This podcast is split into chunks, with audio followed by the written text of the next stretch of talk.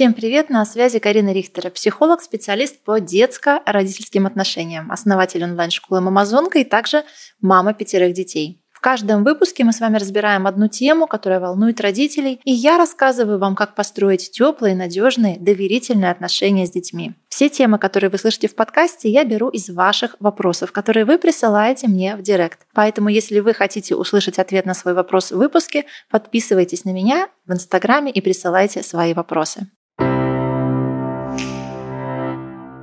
А сегодня мы с вами поговорим, как правильно наказывать ребенка. Те, кто уже давно со мной знаком, посещали наши марафоны, вебинары, проходили наши программы, знают, что вообще вот эта фраза «правильно наказывать», она уже изначально в корне неверная. Дело в том, что наказание всегда портят отношения с детьми. Они всегда создают между нами дистанцию. В наказании ребенок никогда не пойдет действительно как-то осознавать свое поведение, проводить какую-то работу над ошибками. Давайте посмотрим с вами, что на самом деле происходит, когда мы наказываем ребенка. Предположим, у вас несколько детей, один обидел другого, старший обычно, да, обидел младшего, и мы приходим и говорим, все, да как ты можешь ее там толкать, да что ж ты ее все время пинаешь, кусаешь, обижаешь, все, иди в комнату, думай над своим поведением. Мы как будто бы наказали ребенка. Что думает старший? Он идет, и он действительно раскаивается, он идет, и он действительно думает, ой, ну да, зря я, наверное, ее обидел, ей больно, бедненькая, да, то есть он действительно испытывает чувство вины, чувство сожаления. Нет, он сидит в своей комнате, весь злой, весь обиженный и думает, что его никто не любит. Мама младшего точно любит больше. И как вы думаете, что будет в итоге? Злости будет больше, агрессии будет больше, конфликтов будет еще больше, и мы с вами входим вот в этот вот замкнутый круг. Наказание наказания всегда создают проблемы. Наказания всегда будут ухудшать отношения между вами и ребенком. А как только отношения между вами и ребенком ухудшаются, растет эмоциональная дистанция. Становится больше непослушания, больше капризов, больше истерик, больше агрессии. А ваш ребенок начинает вас игнорировать, начинает протестовать. И начинается та самая война с ребенком, когда мы как будто бы боремся за власть. Мы все время перетягиваем канат на свою сторону. Мы говорим, пора чистить зубы. Ребенок говорит, нет, я не буду чистить зубы, тебе надо, ты сам себе эти зубы и чисти. Я отказываюсь, я не буду, да, и так далее. У нас начинаются все вот эти вот сложности в воспитании. Откуда вообще у нас взялась идея, что ребенка надо наказывать? Спрашивать, где вы видели в реальной жизни в здоровых отношениях наказание? В отношениях с мужем наказываете ли вы друг друга? Нет. Трудно себе представить теплые гармоничные отношения между супругами, когда, например, а, жена что-то не так приготовила на кухне, пересолила суп, муж приходит и дает ей по попе. Ставит ее в угол, отправляет ее сидеть на стуле на 38 минут, да, потому что столько ей годиков, не разговаривает с ней, обижается на нее и так далее. Нет, мы понимаем, что это совершенно нездоровая,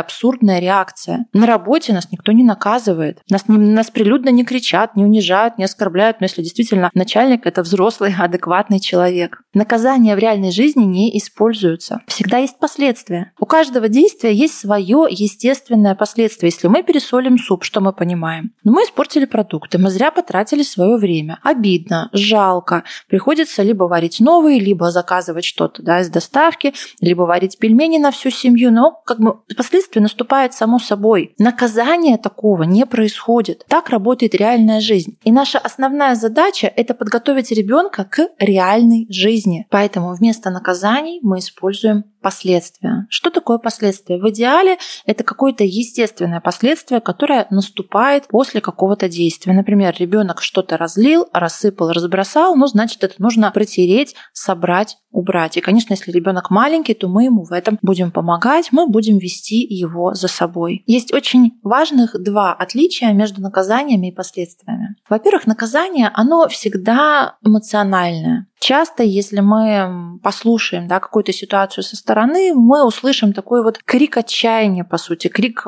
беспомощности от мамы. Все, я устала, ты мне надоел, сколько можно. Никаких гаджетов, никаких мультиков. Все, сегодня без конфет, сегодня без прогулки, да, там, иди в свою комнату, не хочу с тобой разговаривать. Да, то есть какое-то эмоциональное наказание, которое больше похоже на месть. Да, вот эта вот история «Мстя моя страшна». Ах, ты вот так себя ведешь, я не знаю, что с этим делать, я не понимаю, понимаю, как мне реагировать, и я уже просто от бессилия, просто от отчаяния, я начинаю придумывать на ходу всякие разные наказания. И в них есть какая-то злость, какая-то обида. И, конечно же, дети реагируют в первую очередь на наше эмоциональное состояние. Поэтому при наказании ребенок не может вообще осознать, а действительно, а что он делает, а кому он, может быть, действительно навредил, причинил какой-то ущерб, сделал больно или плохо и так далее. Нет, он просто будет сидеть, злиться, обижаться, строить планы мести, накручивать себя больше еще. И в итоге отношения становятся все хуже и хуже. В последствиях вот этой вот эмоциональности нету. Там есть спокойная аргументация, там есть очень четкая, спокойная позиция. Если то, то это. Если происходит одно, то наступает какое-то последствие. Наказание практически всегда спонтанное. Это то, что мы придумываем прямо вот на ходу, в пылу ситуации, на эмоциях.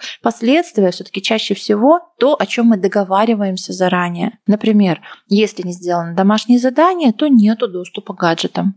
И это наш договор, который мы соблюдаем. Например, техника настроена таким образом, что компьютерное время включается только а, с вашей помощью при условии выполнения каких-то домашних обязанностей, при условии выполнения домашних заданий. У нас эта система работает, например, со старшим ребенком. А его телефон стоит под родительским контролем, он не может его никак обойти, он не может его снять, и он знает, что сначала нужно сделать все дела, нужно сделать домашние задания, нужно а, прибраться в комнате, нужно выполнить свои домашние обязанности и так далее. И когда уже уже все сделано в определенное время, можно послать запрос со своего телефона, и если все сделано, если все хорошо, то я этот запрос одобряю, и у него появляется доступ к какой-то игре, в которую он хочет поиграть. Условия всем понятны. Мы не ссоримся, мы не ругаемся, я не бегаю, я не напоминаю, я не кричу, а я не ругаюсь на него. Он прекрасно знает правила. Сначала делаем какие-то определенные дела, а потом получается экранное время. И также может касаться очень-очень разных дел. Например, мы сначала чистим зубки, мы убираем все игрушки, мы раскладываем все по местам, Потом я тебе читаю книжку. Потом я тебе рассказываю какую-то твою любимую сказку. Конечно же, если ребенок маленький, до 7 лет, мы ему помогаем, ведем его за собой, мы ведем его в игровом формате. Мы помним, что дети до 7 лет, они вообще не настроены на слово «надо», «должен», «правильно». Они действуют из слова «хочу» интересно, здорово, в удовольствие. Это для них абсолютная возрастная норма. Поэтому детям помладше мы помогаем выполнять правила. Мы напоминаем про логику нашего дня, про логику нашего ритма, что мы сначала делаем те дела, которые нужно сделать, собираем игрушки, и потом, например, можем выйти на прогулку, потому что мы сделали с тобой важное дело, мы молодцы, можем себя вознаградить чем-то приятным. И когда вот этот здоровый логичный ритм встроен в жизнь ребенка, он понимает, что и когда происходит, то вообще в принципе исчезает необходимость наказаний. В них просто совершенно нет нужды. Мы справляемся прекрасно и за счет последствий. А часто приходят такие вопросы, а что же делать, если, например, ребенок совершил какой-то плохой поступок, мы не договаривались об этом заранее, потому что мне не могло прийти в голову просто, что он это сделает, а что же делать тогда, ведь ну что-то же должно произойти, да, какое-то наказание, какое-то последствие, ну хоть что-то для ребенка должно случиться. Я вам тут расскажу одну историю. У меня есть племянник, довольно такой активный мальчик, ему было на момент происшествия 10 лет, и они гуляли в компании, у нас такой поселок жилого типа со своими друзьями. Они там гуляют, бегают, катаются на велосипедах. И вот как-то раз, гуляя с этой тусовкой, они разбили окно у машины. Разбили специально, не случайно. Это была, да, это была старая-старая древняя машина. Она уже была почти без стекол. Она где-то стояла припаркованная около какого-то дома.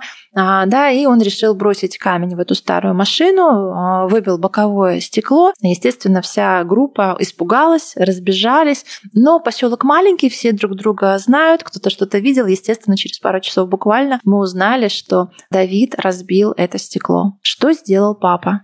Он не стал ругаться, он не стал орать, он не стал его наказывать. Он принял это к сведению, он это переварил. И далее он взял своего ребенка и пошел к тому соседу, кому принадлежала эта машина. Они вместе пришли, постучались, он сказал, да, вот, это виновник да, всего этого происшествия, это действительно сделал мой сын, а мы будем вам компенсировать, да, давайте с вами посчитаем, сколько мы вам должны, да, какой моральный ущерб мы вам нанесли, мы готовы взять за это ответственность. То есть он столкнул его с реальным последствием, что ты сломал чью-то вещь, ты что-то испортил, значит, это нужно как-то да, починить, отремонтировать, если нет возможности, то мы будем это компенсировать деньгами. И тут речь шла уже о карманных каких-то деньгах ребенка, о его накоплениях. В этой истории все все закончилось хорошо. Сосед на самом деле был благодушно расположен, сказал, что конфет ему вполне хватит, потому что машина в любом случае уезжает куда-то на свалку. Но в любом случае позиция папы была не просто наказать чем-то таким а, вроде лишения компьютера, да, или тем, что забрать телефон, забрать гаджет, лишить экранного времени, не пускать больше на прогулки. Нет, он показал именно логику. Ты сломал, значит, нужно прийти, извиниться, признаться и взять на себя ответственность. При этом он не посылал его одного, он готов был стоять рядом, да, декларировать, что да, это мой ребенок, и я готов вместе с ним эту ответственность разделить. И это для меня был пример истинного поддерживающего родительства. Когда я не придумываю тебе наказание из воздуха, а мы с тобой вместе разделяем ответственность, сталкиваемся с настоящими реальными последствиями за твое какое-то действие, но при этом я тебя не отказываюсь, я тебя не отвергаю, я тебя не унижаю, не оскорбляю. Мы идем вместе, и мы вместе разбираемся. И ты на опыте понимаешь, что бывает, да, когда вот такие ситуации происходят. И в следующий раз ты уже, конечно, подумаешь, а стоит ли что-то такое делать, а хочется ли потом действительно да, идти, каяться, искать этих соседей, извиняться и выкладывать все свои карманные деньги для того, чтобы компенсировать моральный ущерб. Поэтому всегда реальные какие-то последствия будут работать в разы лучше наказания. Именно они заставляют задуматься. Именно благодаря последствиям мы вообще понимаем, в какую сторону двигаться. Нас это устраивает, результат не устраивает. Да? Впоследствии нет унижения, нет оскорбления, нет отвержения. То есть никогда родитель не отвергает самого ребенка. Все, уходи, не хочу с тобой разговаривать, да, вот иди, думай, в свою комнату, не хочу с тобой общаться и так далее. Там нету никогда вот этого эмоционального отстранения. Остается любовь, остается принятие, остается поддержка. Но да, не любое поведение мы действительно будем поощрять. Есть границы, есть правила, их нужно соблюдать, иначе наступают какие-то последствия. И мы должны с вами действительно научиться выстраивать эту логику в отношениях с нашими детьми. Спасибо, что послушали этот подкаст. Если ваш ребенок часто закатывает вам истерики, не слушается вас, обманывает и вообще все его поведение выходит из-под контроля, я вас приглашаю на свой бесплатный мастер-класс «Детки не всегда конфетки». В нем мы подробно разберем сложные ситуации с детьми, выявим причины плохого поведения и, самое главное, подберем ключик к вашему ребенку. Ссылка на мастер-класс и наш сайт уже ждет вас в описании выпуска. Этот выпуск подкаста состоялся благодаря вашей обратной связи, вашим вопросам, вашим комментариям. Послушать его можно можно на любой удобной платформе Apple подкастах, Яндекс Музыке, Google подкастах или Кастбоксе. Не забывайте подписываться на подкаст, отмечать меня в сторис и рекомендовать подкаст своим друзьям. Таким образом, счастливых мам и детей станет больше. Также вы можете помочь продвижению проекта, поставив 5 звезд этому выпуску в Apple Podcast. Спасибо, что были с нами.